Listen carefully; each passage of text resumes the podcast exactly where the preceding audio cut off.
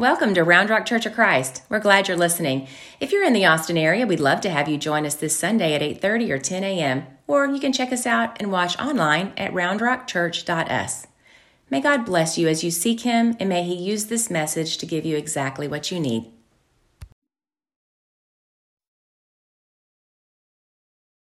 Świdnik, Poland, February 5th, 1982. If you were to walk around the town of this small Poland community, you would notice a very normal day, except for one small subtlety. People would be doing exactly what you'd expect them to be doing. They'd be picking up groceries, they would be having haircuts, they would be talking to people on the street, errands would be run.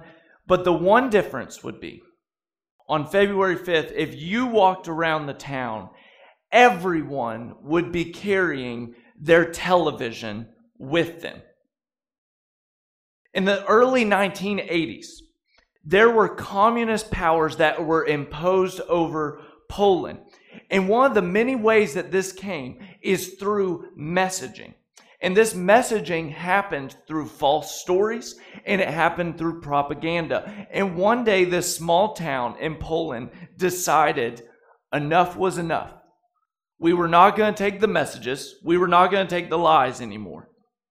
So the town agreed for one day and one day only. Everyone would walk around with their television.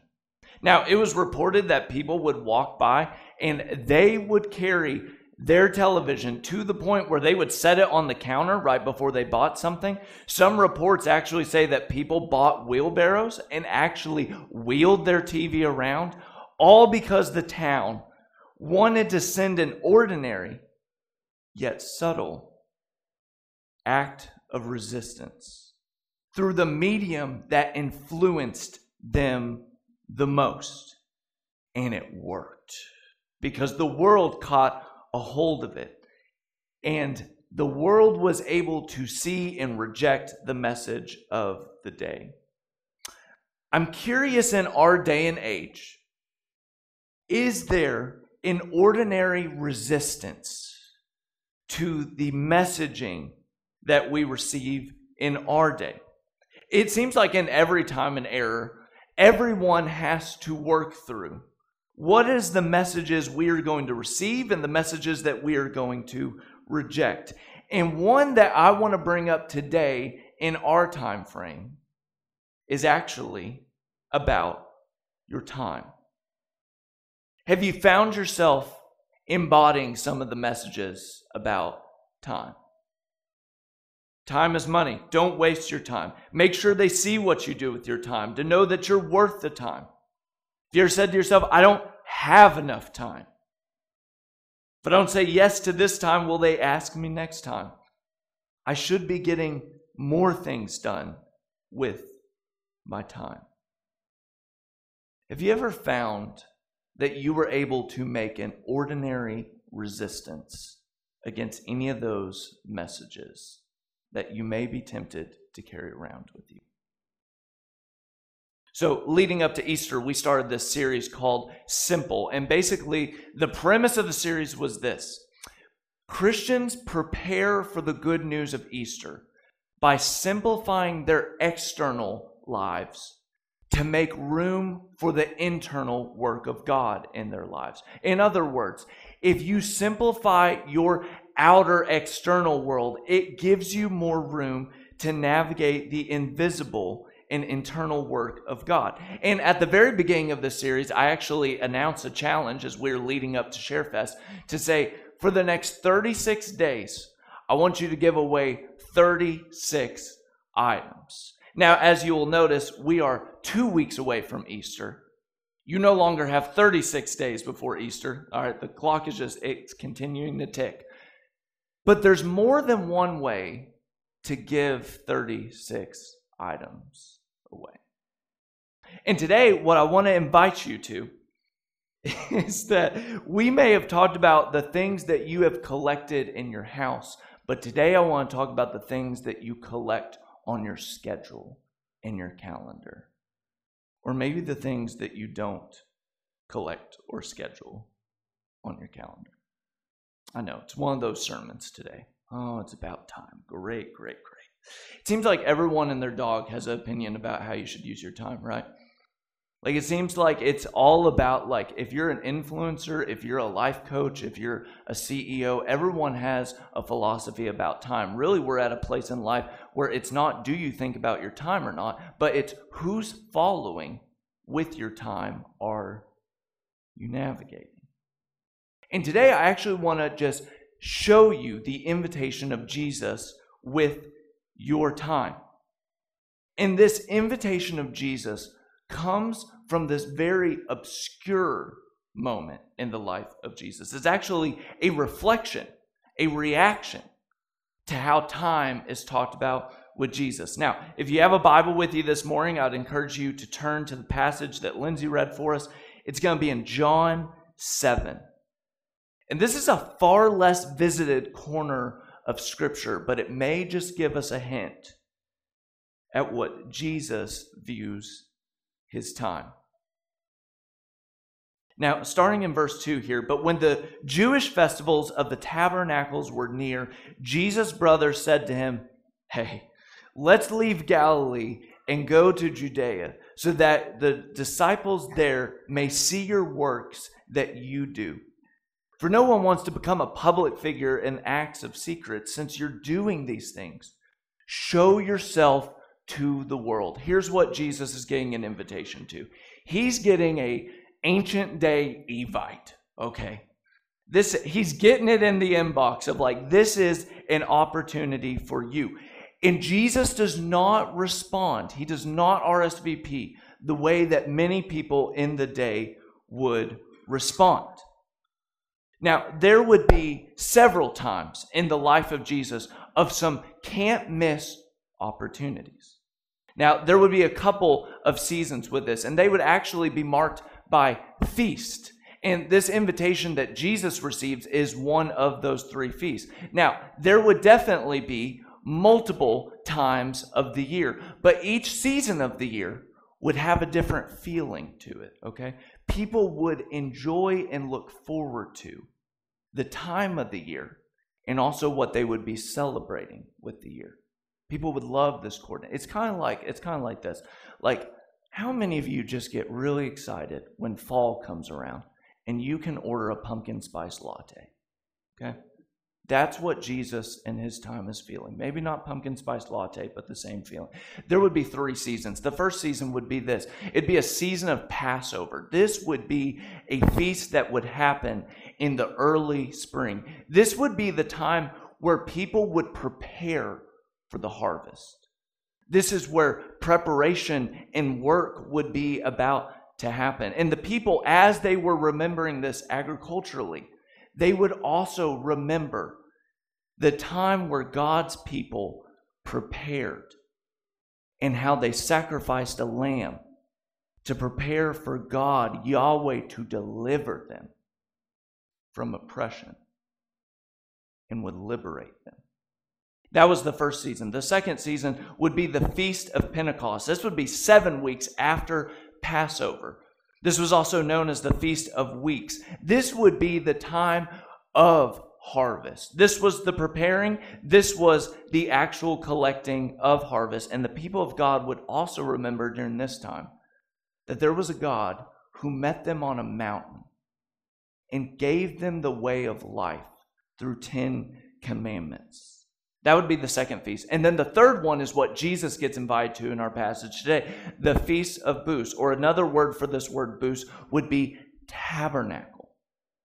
That this would be in the fall. This would be the time of all times for harvest. This would be the last harvest of the fall. Okay? Think of it like South by Southwest, except they have nothing in common, right? Like there would you ever just have that where you're just walking around Austin and you're like, why is it so busy around this place? And you're like, oh, that's right, South by Southwest. The towns would be filled with people because this would be the time to celebrate. This would be the time to make a name for yourself. This would be a time of abundance, a time of gain, and a time to collect. And what's fascinating is that Jesus does not view this time the same as other people around him view this time. The people that Jesus actually sees it with, they're like, man, this is a can't miss opportunity to show up for here. Jesus could gain recognition, status, social influence, power, maybe even more support for what he's going for. But Jesus doesn't view it this way. Jesus doesn't adhere this. Jesus doesn't give in to this opportunity. Jesus gives up this opportunity. And why? Because Jesus knows that his time and his purpose is more Passover shaped than it is Feast of Tabernacles shaped. That Jesus views his time as one that he is going to give of himself and he is going to sacrifice himself. Not a moment to gain power in celebration, to actually give away power in the moment. And this is why Jesus needs to be your teacher and my teacher. Because what drives Jesus' time is not the same thing that drives you and I with our time. It was Alan Fadling who once said, The drive to possess is the engine of hurry. That the drive of possess is usually the engine of hurry. When life is all about the harvest, about the gain, about the collecting, about having it all, it leads to a hectic life. And this is where we need to bring in Alexander Hamilton.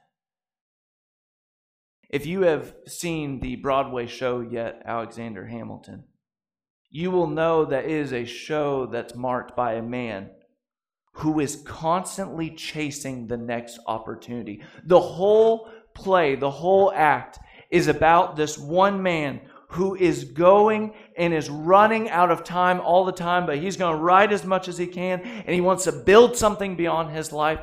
And his wife, Eliza, God bless Eliza, Eliza says, All I want you to do is stay alive. Brothers and sisters, if Alexander Hamilton has taught us anything, it is this. That we all have a little Alexander in the blood. All of us are looking for a way to gain the next opportunity. The question though is is what opportunity in your life are you looking to find gain? Jesus is actually willing to turn down an opportunity of gain, to actually turn to the purposes of God. And this is what it looks like to do soul work with your time and ask, what does God want me to do with my time? Emily P. Freeman, she is a spiritual director that has just this beautiful internal rule of life that I kind of despise as soon as I learned it. But her phrase is this if you want to reflect what Jesus does in this passage, it's simply this it's a great opportunity, is not a full sentence. She's like, it's just not a full sentence. You can't just say it's a great opportunity and period. She said the soul work for your life is to actually ask the question I want to say yes to this opportunity because. What's the purpose behind everything that we say yes to or we say no to? Because if you and I got really serious about some of the commitments that make it onto our calendar and our schedule, they would seem really silly, right? Like you don't want to fill in this blank, right? Tell you what, I'll go first, all right, and then you could just do it quietly internally.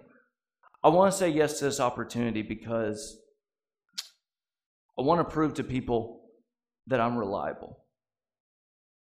I want to say yes to this opportunity because I want to be liked by you. I want to say yes to this opportunity because when I need someone, I hope that they're going to respond the same way that I want to. I want to say yes to this opportunity because it will help me be more well known or well connected. I mean, it's numerous the ways that we could answer the fill in the blank of why do we say yes to some of the commitments that we do. And simplifying our time begins with first asking, what is the internal motivation to your external commitments that you make in life? I remember when we were in marriage counseling in the very beginning, and I was doing the work of what would be like to join life with another person. And I remember our counselor just looking my spouse in the eye and being like, Oh, he's got work to do. He's got work to do because he hasn't understood yet in life that just because other people want an opportunity does not mean you have to take that opportunity. Ouch. I did not want to hear that, but I needed to hear that. Did you notice who are the people around Jesus egging him on for this opportunity? If you look over all the way into verse 7, or let's let's start with 6. Therefore Jesus told them, "My time is not here yet, for any time for you will do. The world cannot hate you, but it hates me because I testify of its works and they're evil. So you go to the festival. Who is it that's going to the festival? If you look back in that verse, it's Jesus' own brothers. This isn't some random people off the street. This is Jesus' brothers trying to shape his time, but Jesus is aware of his time being cross shaped. It's not asking, what do other people think I need to spend my time doing? But what does God design me and desire for me to do with my time? So, a couple years ago, I got a rare opportunity to sit with a very respected father and writer um, in our modern day for Christian faith. Some of you may be familiar with him. His name is Andy Crouch. Uh, he wrote a book called TechWise Family that's really helped like modern day formation. And we just got to sit with him for a weekend.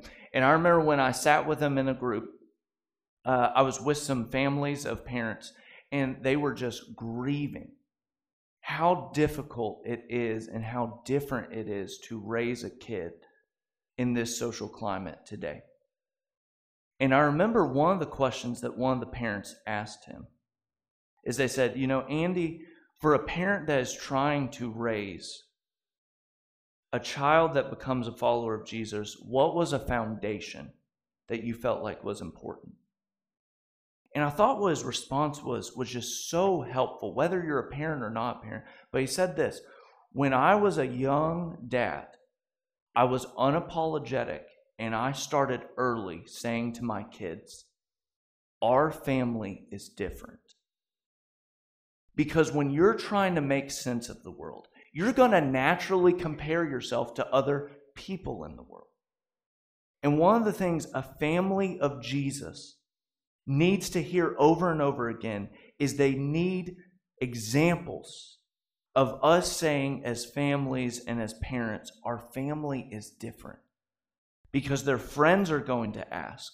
They're going to ask in themselves sometimes, why do we do or spend the time the way that we do? And one of those answers is because our family is different. Do we find that our calendars, our commitments, and our schedules are ones that are different than everyone else in the world? Does our calendar and our schedule reflect one of giving of self and sacrificing? In John 7 6, Jesus says, Therefore, Jesus told them, My time is not yet here. For you, any time will do. What people have talked about how this word time means purposeful time. That there is a time for opportunity and there's a time to reject opportunity. And Jesus uses the sense of this is not the opportune time for me. My life is not marked by gain, but by loss to receive gain. So, as we close today, I want to talk about an opportune time for you to ask just three questions about your time. See, I had less caffeine this week. I only brought you three, not five. Okay. That's that's a blessing from the Lord for all of us. Okay. All right, so I'm going to give you three questions to ask about your time. Number one, I don't like this question, but here we go. What commitments do you consistently cancel? I know. I know ever since the past couple years, it has seemed like our rate to cancel plans just has increased, right? I've got a friend who says it like this He says, canceling plans are like eating Cheez Its. They're addictive, You can't stop, and long term, they're just not healthy for you. Okay? That's a deep quote. That's a really deep quote. Comedians have received a lot of laughs by just reflecting on the reality that most people feel. Have you ever noticed when you ask an adult what they did for the weekend, what brings them the greatest joy? When an adult sits back at that question and just goes, I did absolutely nothing. And it felt wonderful. What's the thing that we said yes to that maybe our yes didn't actually mean a yes? Or our yes actually should have meant a no? What's the thing that we keep apologizing for or rescheduling because there may have never been a purpose for it in the first place? Question number two What commitments connect you to God? The reality is, most of the things that fill your calendar are not bad things. They're not things bad in and of themselves. But if you always open yourself up to all the things, usually everything will start to internally burn you out. One of the ways that Jesus is able to know when the time is right and when the time is not right is Jesus is constantly turning to God and turning to the Father. There is a constant rhythm of turning to God and spending time with God to be able to discern the things of God. And the reality is, for a lot of us, we commit to great things, but is it also things that will help us stay connected to God? And this isn't to be a guilt trip on our lives, especially for those of you who are like, I feel like I'm raising young kids and I'm just trying to keep my head above water. Every season calls for a different type of habits and rhythms with God. But the question for us is are we making commitments that connect us to God? Because naturally we don't flow into it, right? I guess here's another way to say it, just in like just general terms. If you have time for Netflix, but you do not have time for prayer or scripture, we may need to evaluate some. Okay. Question number three What commitments ask you to give of yourself? It seems like the inertia of our day is to always focus on our lives.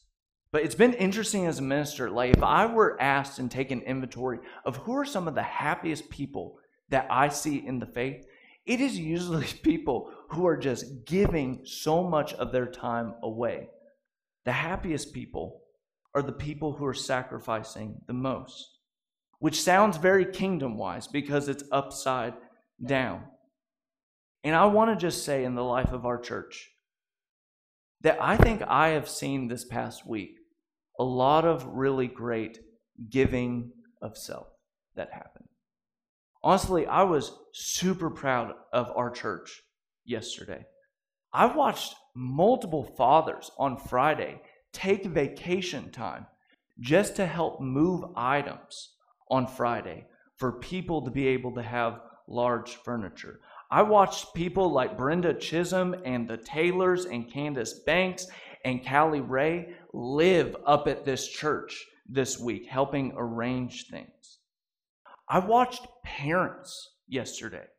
This was good. I watched parents serve with their kids, and I got to see them do it side by side together. And I got to see some men, my, my crew, my, my tent team, 2022. You were there for us. You rolled up that massive tent that was just annoying.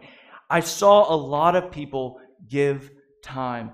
And we have to know, church, when we give our time faithfully like that, God will bring flourishing in however He wants to bring it, in ways that we don't even know. And it all comes from our willingness to give of ourselves. So let me finish with this. It's interesting that as you walk through the gospel of Jesus, all the time Jesus is saying, My time has not yet come. My time has not yet come. My time has not yet come. You know what's really interesting about disciples? They never once are going around asking Jesus, like, is now the time? Is it time now? Like, that's just not a disciple question. What if you, as a disciple this week, did prayerfully ask that question? Is it time? Like, is it time to commit to being home at dinner? Because, yes, it's a sacrifice at work, but it is something that is offering of yourself to your family. For some of us, is it time to come back to church because we've said yes to all the other things that bring flourishing in our life, but we haven't committed back to the one thing that influences all the others? Is it time for you to take some time next weekend and meet your neighbor? Is it time to scoot off some of the extracurricular activities for the kids? Is it time to give Netflix a break? Is it time to dedicate your way to something of serving someone else that you haven't done before? Because the good news of God in Jesus Christ is that God stepped into time. And Jesus stepping into time means God is going to redeem all the worst uses of your time. And He is also going to expand and preserve and do even greater things with the best things that you've done with your time. Jesus gave up His time and it revealed what God was like. If we give up some of our time, then we will also get a chance to reveal what God is like. Church, my prayer for us is we simplify our lives to simply receive the news of God. And maybe that just starts with our calendar. Ken, I'm going to invite you up to a blessing. I'm going to pray over us as we continue. Uh, so, God, we pray that you just continually poke and prod us for us to clearly receive the good news in two weeks. That you came you were with us. You didn't just send us a message, but you were bodily present with us. That you showed us life and you gave your life. And then you were raised to life again and you turned towards us and not away from us. God, may you help us this week be able to see the ways that we can mimic the giving of self, that we can find how we are to use our time in a way that other people can see you. And we can bring your flourishing that you have promised will be with us at the end of time. We pray all this in your son's name. Amen. Jody and Ken.